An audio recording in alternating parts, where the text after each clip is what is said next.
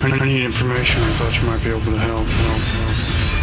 help, help. This is a My Talk Dirt Alert. Everything you need to know from the world of entertainment and pop culture at the top of every hour on My Talk 1071. Now tell us everything.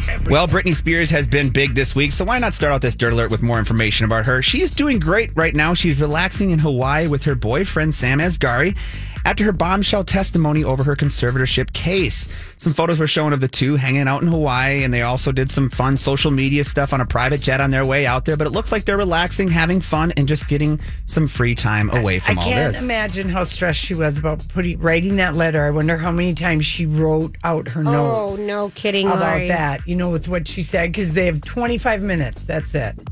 That's, yeah, that was you know, it. That's and a now lot. She's in her favorite place with her guy. I'm Good for so her, Happy, right? And Just have- Cher's spoken and she's spoken. And I'm so happy. Free Britney.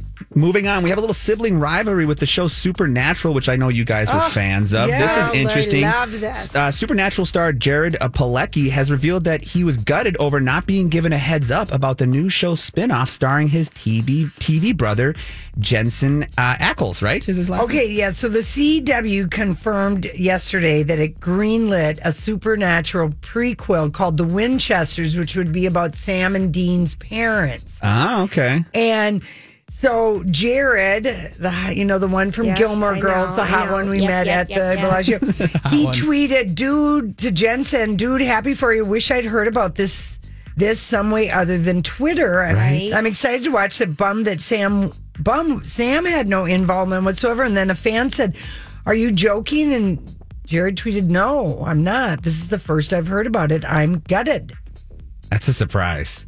I, I liked that show too, and I cannot believe that they're not going to have the two of them at least somehow together. in Well, uh, that. all that Jared is doing, or uh, Ans- uh, the Jensen, he's narrating it. oh, s- There's no acting. so you won't get to see him at all, which is he's kind of just the narrator. Right? okay. Okay. So, you know. all right. All right. Well, and you guys remember the uh, va- uh, interview with the vampire with uh, Tom- Yes. yeah. So it looks like AMC is officially moving forward with the series adaptations, a series adaptation of uh, Interview with a Vampire. Just over a year ago, AMC acquired the rights to the book series, uh, and it looks like they're going to go ahead and set up a show.